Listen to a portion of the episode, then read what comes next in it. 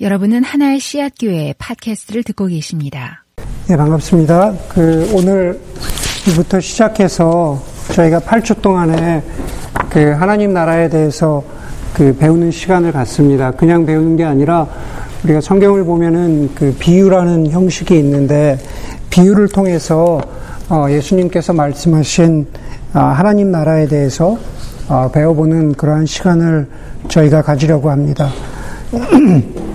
그 복음서의 시작이라고 일컬어지는 다시 말해서 복음서를 가장 먼저 복음서 가운데 가장 먼저 쓰여졌다고 말하는 그 마가복음을 보면 마가복음 1장 15절이 이렇게 시작을 합니다. 예수님의 그 공생애 public life라 그러죠. 공생애 첫 시작이 이렇게 시작을 합니다. 때가 찼고 하나님의 나라가 가까이 가까이 왔으니 회개하고 복음을 믿어라 그렇게 말합니다. 우리가 흔히 기쁜 소식 복음이라고 이야기하는 그 복음은 그 복음에서 결코 빠질 수 없는 것이 바로 하나님 나라라는 겁니다. 때가 찼고 하나님의 나라가 가까이 왔으니 너희가 회개하고 복음을 믿어라. 그렇게 말하는 거죠. 여러분, 가령 예를 들어서 소설가나 혹은 미술가나 영화 감독이나 아, 연주를 하는 사람들이나 가수를 보면은 아, 누구나 다 예를 들어서 첫 소설이라든지 첫 앨범이라든지 첫 그림이라든지 자기가 감독을 한 첫 영화라든가 혹은 연주자라면은 첫 콘서트가 굉장히 중요할 것 같습니다. 어떤 때는 좀 그 무르익지 않고 어떤 때는 완벽해 보이지 않아도 그 사람의 정신이나 그 사람의 작업을 보여주는 데 있어서 빼놓을 수 없는 것이 아마 처음 작품일 거라고 그렇게 생각을 합니다.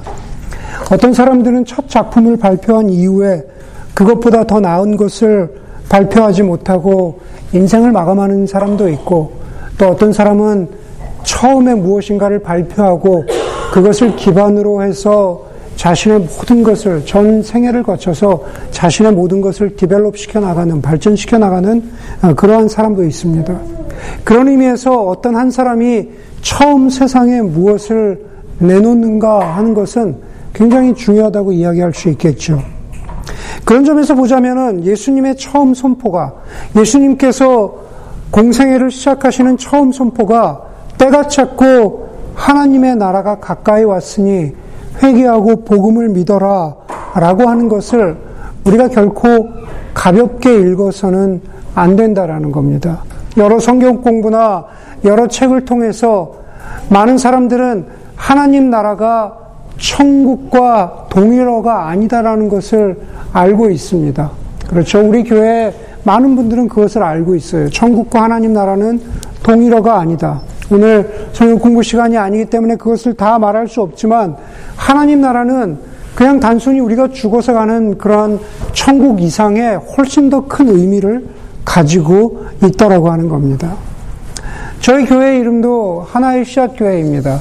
하나의 씨앗 교회는 여러분들이 다 아시는 대로 하나님 나라를 줄여서 하나의 씨앗 교회라고 부릅니다. 그렇기 때문에 하나님 나라를 우리가 정기적으로 강조하고 또 배우고 또 알아간다라는 것은 저와 여러분들 우리가 몸담고 있는 하나의 씨앗 교회의 영적인 정체성을 확인한다라는 측면에서도 굉장히 중요합니다. 저희가 지난주까지 하나님의 성전에 대해서 배웠습니다. 성전을 이야기할 때마다 빠지지 않은 것은 바로 하나님의 임재입니다. 오늘부터 시작하는 하나님 나라를 이야기할 때마다 우리가 잊지 말아야 하는 것은 무엇일까? 오늘 어, 지효자매가 기도 가운데 이야기하기도 했지만은 하나님 나라를 이야기할 때마다 우리가 가져야 하는 어, 부제라 그럴까요? 서브타이틀은 바로 하나님의 다스림입니다. 하나님 나라는 곧 하나님의 다스림이라는 겁니다. 하나님의 나라가 가까이 왔으니 마가복음을 시작하시면서 하나님의 나라가 가까이 왔으니 너희가 회개하고 복음을 믿어라 라는 것은 바로 그 당시에 그 메시지를 듣고 있던 사람들 뿐만 아니라 지금 이 자리에서 모든 교회 가운데 혹은 이 자리에서 예배 드리고 있는 저와 여러분들에게도 똑같이 말씀하고 계신다라는 거죠. 하나님의 나라가 가까이 왔으니 회개하고 복음을 믿어라는 하나님의 다스림대로 살지 못한 이들아 회개하고 이제 하나님의 다스림을 인정하고 받아들여라 라는 것의 다른 표현이 바로 하나님의 나라가 가까이 왔다라고 하는 그러한 말입니다. 여러분, 구원을 얻는다는 것도 마찬가지입니다. 구원을 얻는다는 것은 그냥 우리가 천국에 가는 것이 아니라 구원을 얻는다는 것은 하나님의 다스림 가운데로 들어간다라는 겁니다. 그게 바로 구원을 얻는다라는 겁니다. 우리가 구원받는 것을 영생이라고 하죠. 영생, 영원한 생명은 영원히 살아간다라는 뜻도 있지만, 그러나 좀 더 성경적인 의미는, 좀 더 히브리적인 의미는 영생이라는 것은 위로부터 오는 생명을 누린다라는 것입니다. 땅 속이 아니라, 바로 여기가 아니라 위로부터 오는, 다시 말해서 하나님으로부터 오는 생명을 누린다. 하나님의 다스림 가운데에서 살아간다라는 것이 구원을 받는다는 뜻이고 그리고 영생을 누린다라는 그러한 의미입니다. 여러분 오늘 본문을 보면은 오늘 본문은 아주 굉장히 짧은 비유인데요. 사실은 그, 그 비유 자체는 앞으로 이어질 일곱 번의 비유에 비하면은 굉장히 쉬운 비유입니다. 그런데 오늘 비유를 시작하시기 전에 오늘 본문은 한 사건이 나타나는데 그것은 세례 요한의 제자들과 바리세파 사람들이 금식하고 있었다는 기록부터 기록으로부터 시작하고 있었습니다. 왜 금식하고 있었을까? 금식의 목적은 무엇이고 그리고 언제 금식하는 걸까? 지금 말고 바로 예수님 당시에 금식에 관련된 것들은 과연 어떻게, 어떻게 우리가 이해해야 하나? 여러분, 예수님 당시에 아니면 구약시대의 금식이라는 것은 특별히 속죄일에 하는 것이 금식, 금식이었습니다. 우리의 죄를 속하는 우리 성전을 통해서 지금 계속 봤잖아요. 그렇죠? 1년에 한 번씩 대제사장이 어, 성막이나 성전에 들어가서 자신을 포함해서 하나님의 백성들의 죄를 사해달라고 요구하는 그 속죄일에 하나님의 백성들은 다 금식하고 있었습니다. 하나님 앞에 죄를, 죄의 용서를 구하러 나가는 바로 그 과정 중에 금식이라고 하는 자신을 낮아, 낮아지게 하고 자신이 회개의 자세를 갖는 것이 그것이 바로 그 구약 시대에 행해지던, 행해지던 금식이라는 겁니다. 그런데 예수님의 시대에 바리세파 사람들은, 오늘 본문에 나오는 바리세파 사람들은 속죄일에만 금식한 것이 아니라 일주일에 두 번씩 금식했습니다. 기록에 따르면 월요일과 목요일에 금식했다고 알려져 있습니다. 굉장하죠? 저 1년에 두 번도 아니고 일주일에 두 번씩 금식을 했답니다. 세례 요한의 제자들의 금식에 대해서는 사실 바리세파 사람들의 금식만큼 그렇게 많이 알려져 있지는 않지만 아마도 비슷한 이유에서 아마도 비슷한 이유에서 금식을 했을 것이라고 그렇게 기록을 하고 있습니다. 마찬가지로 하나님 앞에서 인간의 겸손을 드러내고 하나님의 용서와 하나님의 자비를 구하는 행동이 그것이 바로 금식이라는 겁니다. 여러분 그렇다면 금식과 하나님의 나라는 어떤 관계가 있을까? 제가 처음에 말씀드린 대로 하나님의 나라가 하나님의 다스림으로 요약할 수 있다면 금식은 바로 그 하나님의 다스림을 온전히 인정하는 행동이라는 거죠. 그렇죠. 내가 먹기를 그침으로 말미암아서 내가 낮아짐으로 말미암아서 나의 나의 삶 가운데 나의 존재 안에 나의 실존 안에 하나님의 다스림이 들어오기를 바라는 그 행동이 그것이 바로 금식이라는 겁니다. 저번에도 말씀드렸지만 우리 태미자매의 인용을 그대로 이야기하자면 무엇인가 먹는다라는 것은 우리가 자유의지를 가졌다는 증거, 증거라는 거죠. 네, 태미자매 없을 때 제가 한 번 이미 얘기했습니다. 네, 동물은 배고프면 먹기를 멈추지만 인간은 계속 먹을 수 있다. 네, quoting by 김태미. 그런데 그것을 멈춘다라는 거죠. 여러분, 거꾸로 적용하자면 먹기를 멈춘다라는 게 자기 의지를 내려놓는 겁니다. 네, 먹고 싶은 마음을 내려놓고 먹고 싶은 마음을 포기하고 젓가락을 내려놓는 게 얼마나 힘들다는 것을 여러분 잘 알잖아요. 그렇죠? 네. 하물며 금식이야. 네. 하물며 금식이야 더 말할 것이 있겠습니까?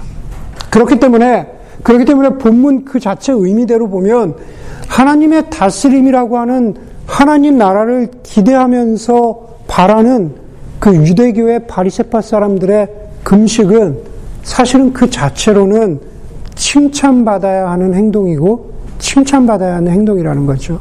오늘 본문에 나와 있는 것처럼 금식이 잘못됐다라고 그렇게 이해할 건 아니라는 겁니다.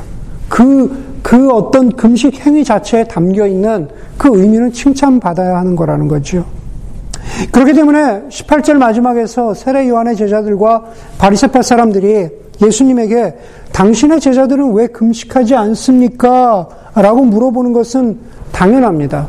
왜 당연하냐 하면 바리새파 사람들과 세례 요한의 제자들의 입장에서 보기에는 예수는 지금 사역의 초창기잖아요. 예수는 앞에, 앞에 보면 그 중풍병자를 고치는 그러한 사역의 그 시작이 나오는데 예수 그리스도는 심지어 병을 고치기도 하는 위대한 선생, 랍비라고 여겨졌던 거죠. 바리새파 사람들이 보기에는 위대한 선생인데 병을 고치기도 하네. 예, 우리와 같은 전통에 있는 사람이구나. 그런데 왜 금식하지 않습니까?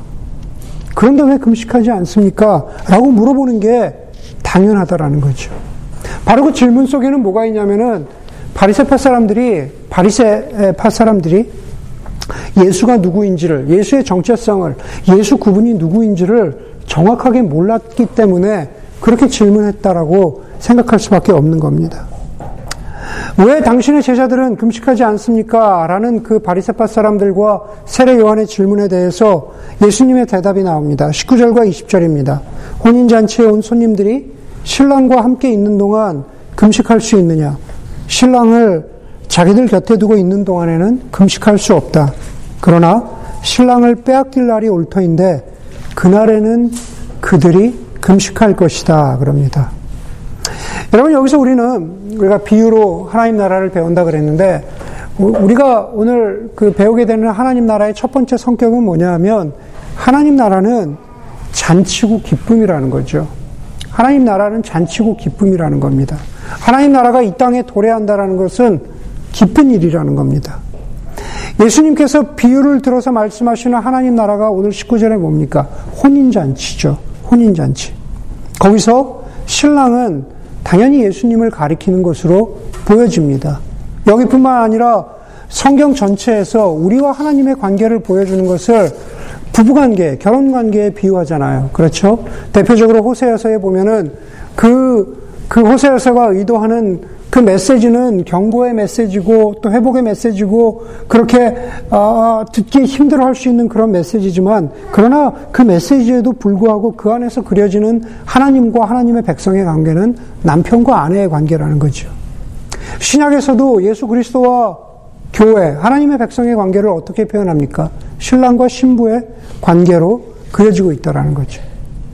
더 중요한 것은 무엇이냐 하면은 오늘 본문 가운데에서, 오늘 본문 가운데에서 하나님 나라는 혼인잔치, 다시 말해서 잔치로 표현을 하고 있는데 그것은 뭐냐면 당시의 문화 속에서 보편적으로 받아들여지던, 예, 아내를 억압하고 아내를 아무 때나 이혼하고 아내를 쫓아내버릴 수 있는 그러한 차별적인 남편과 아내의 관계가 아니라 기쁨과 배려와 사랑과 용납의 관계를 그 안에 혼인잔치, 그 결혼, 그 안에 담고 있다라는 겁니다. 그래서 잔치로 표현한 겁니다. 여러분 성경에 보면은 잔치라는 표현 우리가 가장 대표적으로 볼 수 있는 게 누가복음이겠죠. 누가복음에 집을 나갔던 작은 아들이 돌아올 때 아, 버지가 하는 게 처음 하는 게 뭡니까? 잔치죠. 다시 말해서 어떤 한 사람의 인생 가운데에서 하나님 나라를 받아들이는 것, 어떤 한 사람의 인생 가운데에서 회개하고 하나님 나라를 받아들이는 것, 그것을 가장 표현할 때 누가복음에서도 잔치로 표현하고 있다. 하나님 나라는 기쁨이다. 라고 이렇게 보여주고 있는 겁니다. 여기서도 마찬가지죠. 예수님의 오심과, 지금 마가복음 2장이잖아요. 예수님이 오셨습니다. 그리고 예수님이 사역을 시작하십니다. 치유하시죠. 실제로 고쳐주십니다. 그리고 예수님이 어, 하나님 나라에 대한 메시지를 선포하십니다. 그 모든 것을 잔치로 표현하고 있는 거죠. 여러분, 잔치집에 왔는데 금식할 수 있습니까? 그렇지 않죠. 제가 지난주에 목회자 수양회 때문에 LA에 갔다 왔는데, LA에 가서 금식하면 됩니까? 안 되죠. LA 가 금식하면 안 됩니다. 금식은 어디에서 해야 됩니까? 베이로 와서 하면 됩니다. 베이에 와서 하면 돼요. 베이에 선한 것이 없으니까. 네. 여러분, 그런 날, 그러면, 그러면 된다는 겁니다.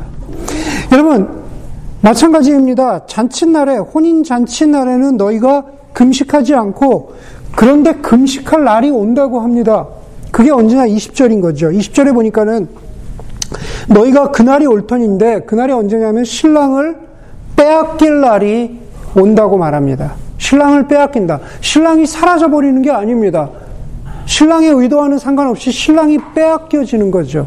다시 말해서 예수 그리스도가 십자가에서 고난을 당하시고 장사 지내고 부활하시고 승천하시는 그 사건들을 하나의 스토리로 하나의 일련적인 사건으로 쭉 이어가면서 그것을 신랑을 빼앗길 날이라고 그렇게 표현합니다. 그리고 그때가 금식할 때다. 그때가 그날이 다시 온다라고 말하는 겁니다. 지금은 하나님의 다스림, 지금은 이 땅에 도래한 기쁜 하나님의 소식, 하나님의 나라를 우리가 경험하고 있기 때문에 제자들에게 말씀하시는 거죠. 그, 그 제자들 경험하고 있기 때문에 지금은 금식하지 않아도 된다. 나의 제자들처럼 질문하고 있는 너희들, 바리세파 사람들과 세례 요한의 제자들, 너희들도 이 땅에 임한 혼인잔치 같은 하나님의 나라를 너희도 알기를 바란다. 너희를 경험하기 바란다. 라는 것을 바로 예수님의 메시지 속에 담겨 있다라는 거죠. 결국 우리가 오늘 드러나는 이 메시지 하나님의 나라를 통해서 알아야 하는 것은 우리가 우리가 예수 그리스도의 다스림 안으로 들어가는 것. 우리가 예수 그리스도께서 선포하신 하나님 나라 안으로 들어가는 것은 기쁨이고 안식이고 평안이라는 것을 예수님이 메시지를 통해서 어, 전해주고 계시는 거죠. 여러분 한번 생각해 보세요. 여러분들 이제 나이가 점점 들어가는데 나이가 들어가면서 가장 그리운 것 중에 하나가 뭘까요? 제 나이가 되면은 나이가 들어가면서 가장 그리운 것은 어릴 적입니다. 어릴 적. 그냥 어릴 적이 아니라 곰곰이 생각을 해보면 아무 걱정이나 아무 염려가 없었던 그러한 어릴 적이 생각이 납니다. 꼬마 어린아이가 있는데 그 어린아이가 한번 생각해 보세요. 다음 달 렌트를 어떻게 내야 될지, 뭐, 다음 내일 반찬은 뭘 해야 될지, 네, 그런 생각하고 있으면 그건 어릴 적이 아니잖아요. 우리가 어릴 적이라고 생각할 때는 아무 걱정이 없는 그러한 그, 그, 그 상태를 이야기하는 때가 많죠. 베스트셀러였던 그 박웅현의 책은 도끼다라는 책에 보면은 이런 구절이 있습니다. 개는, 강아지, 개, 개는 밥 먹을 때 어제 공놀이를 후회하지 않고 잠잘 때 내일의 꼬리치기를 미리 걱정하지 않는다. 네, 네, 참 기발한 표현이죠. 강아지는 밥 먹을 때 어제 공놀이를 후회하지 않고 잠잘 때 내일의 꼬리치기를 미리 걱정하지 않는다. 우리는 그런 개를 보면서 개팔자가 상팔자다. 네, 이런 이야기를 합니다. 여러분, 우리가 어릴 적을 그리워한다라는 것은 바로 그런 거죠. 네, 공놀이를 후회하지 않고 그리고 내일 무엇을 할까 걱정하지 않는 게 그것이 바로 우리가 어릴 적을 기대하고 그때를 그리워하는 그러한 한 가지 마음입니다. 그리고 그 어릴 적이 그리운 이유, 거기에는 뭐 사람마다 좀 차이는 있겠지만은 거기에는 부모님이 계시는 거죠. 지금 저와 여러분들이 보고 있는, 뵙고 있는, 육체적으로 아프시고, 육체적으로 어, 쇠락해 가시고, 뭐 은퇴를 하셨거나, 은퇴를 앞두셨거나, 그런 어떤 여러 가지 면에서 한계성을 살아, 가지고 살아가시는 그 부모님이 아니라, 우리 어릴 적 모든 것을 책임져 주시는 젊은 날의 부모님이 우리, 우리 어릴 적에 계시기 때문에 그 존재가 바로 거기에 계시기 때문에 우리가 어릴 적을 그리워하는 거죠. 우리의 실수나 잘못, 우리의 부족함을 한없이 메워주시는 바로 그러한 부모님. 그런 것들을 생각하면서 우리가 어릴 적으로 돌아가고 싶다라고 이야기한다라는 거죠. 하나님의 다스림으로 들어간다라는 것. 하나님 나라로 들어간다라는 것은 바로 어쩌면은 그러한 어릴 적의 경험으로 돌아가는 것에 비유할 수 있을지도 모르겠습니다. 우리는 여전히, 우리는 여전히, 저 여러분들은 여전히 자기 뜻대로, 자기 의지대로 그렇게 살아가는 것 같지만, 그러나 나의 뒤를 봐주시는, 나의 존재를 지켜주시는, 내가 하는 것 같지만 나를 하나님의 선한 뜻 가운데에서 인도해 가시는 그 하나님의 다스리심을 경험하는 것. 그게 바로 하나님의 나라의 자녀로 살아간다는 의미라는 거죠. 그렇기 때문에 하나님 나라에 들어간다라는 것, 하나님 나라의 다스림으로 살아간다라는 것은 내 자아를 포기하거나 뭐 내가 다른 어떤 억압된 상황 가운데 들어간다라는 거나 하는 것이 아니라 오늘, 오늘 비유처럼 그것은 기쁘고 안심이 되고 바로 평안의 그 상태로 들어간다라는 거죠. 그것이 바로 혼인잔치에 있는 것과 같다라고 하신 예수님의 말씀의 의미입니다. 그렇기 때문에 저 여러분들이 계속 거듭, 거듭, 거듭해서 강조하는 것은 그리스도인이 된다라는 것. 우리가 그리스도인이라고 신앙을 고백한다라는 것. 내가 그리스도인이라고 어디 가서 떳떳이 이야기하는 것. 그것은 바로 하나님의 다스림 가운데 살아간다라는 것과 동의어, 동의어라는 겁니다. 그리스도인이라고 하면서 성경 가운데 나와 있는 하나님, 하나님의 다스림의 그 boundary 속에서 그 표지들 속에서 그 기준들 속에서 살아가지 않는다면은 그것은 그리스도인이 아닌 것. 그것은 마치 부모님을 부모님이라고 이야기하면서 실제로는 그 부모님을 거부하면서 살아가는 것과 마찬가지라는 겁니다. 그런데 여러분, 하나님의 다스림이나 다스림 안에서 살아간다는 것을 우리는 많은 경우에 또 다른 도덕 가치나 기준이나 혹은 인간이 만들어 놓은 윤리 체계 안으로 들어가는 것으로 오해하는 경우가 종종 있습니다. 말 그대로 그거는 오해라는 거죠. 그 오해는 당시에도 있었던 것 같습니다. 19절은, 오늘 19절을 보면은 19절은 20절 없이도 21절과 곧바로 연결이 될 수 있습니다. 19절의 맥락과 19절의 맥락과 21절에서 아, 이어지는 그 비유의 의미들은 아, 같은 맥락 속에 있고 그리고 그 비유는 실제로 어렵지 않습니다. 간단합니다. 다시 말해서 예수님은 내가 전하는 하나님 나라는 기존의 하나님 나라의 이해와는 다르다고 선포하시는 겁니다. 기존의 이해로는 다시 말해서 유대교에서 가지고 있었던 하나님 나라 이해, 유대교에서 가지고 있었던 그 하나님의 다스림의 그것과는 다르다라고 말씀하시는데 그 다름의 전제가 무엇일까요? 그 다름의 전제는 무엇이냐면 바로 내가 하나님 나라라는 겁니다. 나는 선지자가 아니라는 겁니다. 선지자가 대신 하나님의 말씀을 선포하고 하나님의 경고의 메시지를 주고 하나님의 하나님을 대신해서 다스리는 왕이 왕이 있고 하는 그러한 모든 어떤 구약의 형태에서 벗어나서 지금 내가 지금 내가 하나님 나라라고 그렇게 선포하시는 겁니다.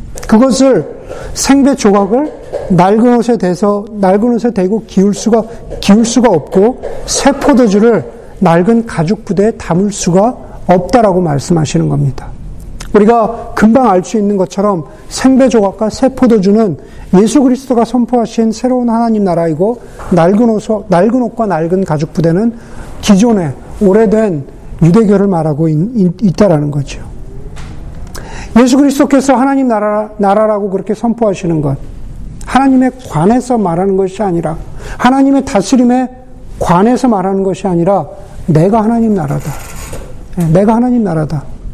하나님의 나라가 가까이 왔으니 너희가 회개하고 복음을 믿어라. 지금 너희가 보고 있는 내가 하나님의 나라다.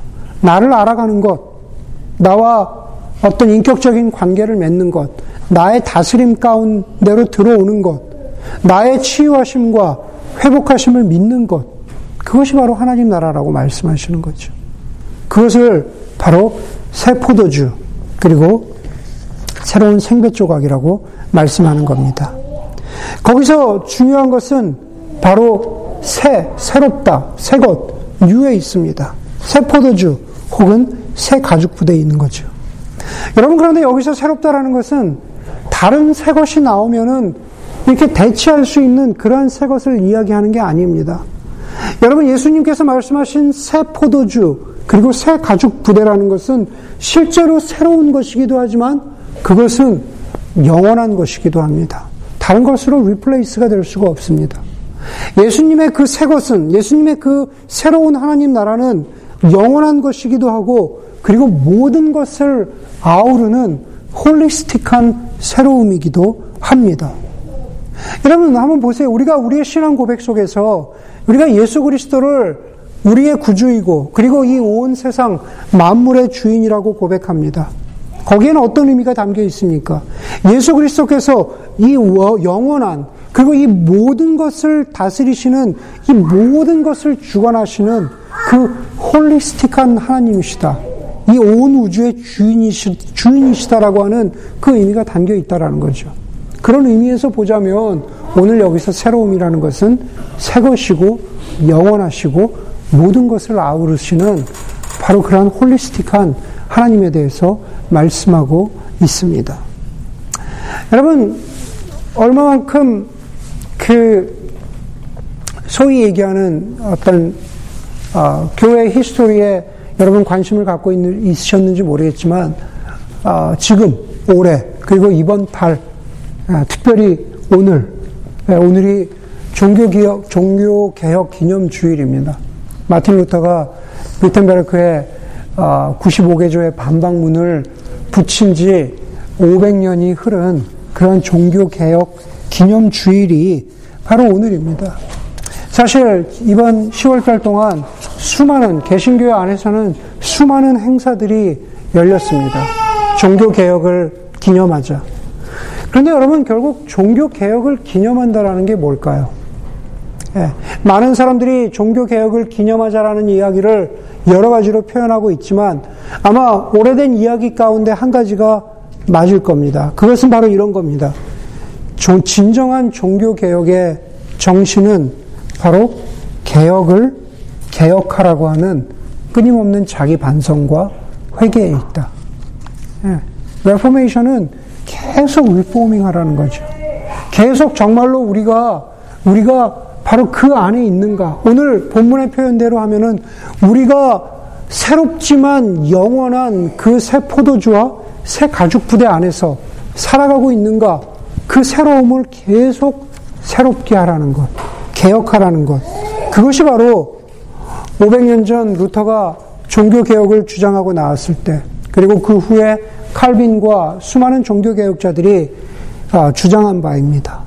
계속 새로운 것을 내놓는 것이 아니라 바로 새 가죽 부대, 새 포도주라는 것은 우리의 믿음과 그리고 우리의 신앙이 바로 이 하나님 나라의 실제 리얼리티 속에서 살아가고 있느냐 하는 것을 저와 여러분들이 우리 스스로에게 계속 remind 시켜야 된다라는 것. 바로 그런 의미에서 새 가죽 부대라는 겁니다. 우리가 정말 하나님의 다스림 안에서 살아가고 있는가라는 것을 계속 끊임없이 상기하지 않는다면 우리도 금방 낡아버린 옷, 우리도 금방 낡아버린 가죽 부대가 될 수 있다라고 하는 그 메시지가 바로 오늘 비유에도 담겨 있다라는 것을 우리가 기억해야 합니다. 저희 교회는 저희 교회는 CRC라고 하는 크리스천 리폼 철치라고 하는 교단에 소속된 교회입니다. 네덜란드 개혁교회 전통을 따르는 CRC에서는 칼빈주의의 신앙 고백을 따릅니다. 그런데 많은 사람들이 칼빈주의를 생각할 때 가장 먼저 떠올리는 예정론, 그리고 정교한 신학 체계도 있지만 어떤 학자의 지적처럼 칼빈주의는 교단이나 신학이라기보다는 칼빈주의는 바로 그 전에 교단과 신학을 이야기하기 이전에 우리의 삶, 우리의 인생과 세상을 바라보는 관점이라고 말한 그 부분, 그것을 우리가 이해하는 것이 필요합니다. 칼빈주의라는 것은 우리가 우리의 삶과 이 세상을 어떻게 바라보는가 하는 것이 그것이 바로 진정한 칼빈주의에 담겨 있는 정신이라는 거죠. 그리고 칼빈주의에는 예정론이 중심에 있는 것 같긴 하지만 그러나 그것 못지않게 칼빈주의에서 잊지 말아야 하는 것은 하나님의 주권이 그 중심에 있다라고 하는 점입니다. 저는 여러분 오늘 무슨 뭐 칼빈주의나 교단의 신학에 대해서 이야기하려고 하는 게 아닙니다. 종교개혁의 전통에 서 있는 그리고 그 종교개혁 전통 훨씬 이전에 오늘 마가복음에서 예수님께서 처음 하나님 나라 말씀을 선포하실 때 말씀하신 것. 혼인 잔치로서의 하나님 나라. 새 포도주로서의 하나님 나라. 그 모든 것에는 하나님이 다스리신다고 하는 하나님의 주권이 바로 그 안에 스며들어 있고 녹아 있다라는 겁니다. 그리고 그 하나님 안에 하나님의 다스림 안에 살아가는 사람들이 바로 나의 삶과 이 세상을 어떻게 바라보느냐 하는 것이 그냥 단순한 하나의 어떤 신학 사조가 아니라 내 삶과 이 세상을 어떻게 바라보느냐. 그것이 나의 눈이 아니라 하나님의 관점으로, 하나님의 다스림의 관점으로 내 삶을 바라보는 것이 그것이 바로 하나님 나라가 이야기하고 있는 핵심 메시지라는 사실인 거죠. 여러분들은 여러분들의 삶을, 세상을 어떻게 바라보고 있습니까? 아직도 그리스도인이라고 하면서 내 중심적으로, 자기 중심적으로 내가 보기를 원하는 그 편한 대로 바라보고 있는지, 아니면 정말로 하나님 나라의 관점으로 바라보고 있는지, 정말 그 안에서 하나님의 주권, 다시 말해서 하나님의 다스림을 고백하면서 그 신앙의 고백대로 살아가는 그 신앙의 고백이 여러분 가운데 있는지 돌아볼 수 있기를 바랍니다. 설교를 마무리합니다. 하나님의 다스림 안으로 들어가는 것으로서의 하나님 나라, 그리고 어느 것도 대신할 수 없는 새롭고 영원하며 모든 것을 아우르는 하나님 나라에 대한 믿음이 저와 여러분들 가운데 있기를 주의 이름으로 간절히 소원합니다. 네. 저희 교회는 한 달에 한 번씩 성찬을 거행합니다. 오늘 메시지와 더불어서 우리가 함께 기념하는 바로 이 포도주와 함께 기념하는 이 빵 안에는 우리에게 새로운 모든 것을 허락하신 하나님의 다스림이 예수 그리스도의 희생을 통해서 우리에게 주신 하나님의 다스림이 녹아져 있습니다. 여러분이 성찬에 참여하시면서 바로 그 하나님 나라 안으로 하나님의 다스림 안으로 들어간다라는 것이 어떤 것인가를 깊이 돌아보고 묵상하며 새길 수 있는 그러한 시간이 되기를 간절히 소원합니다.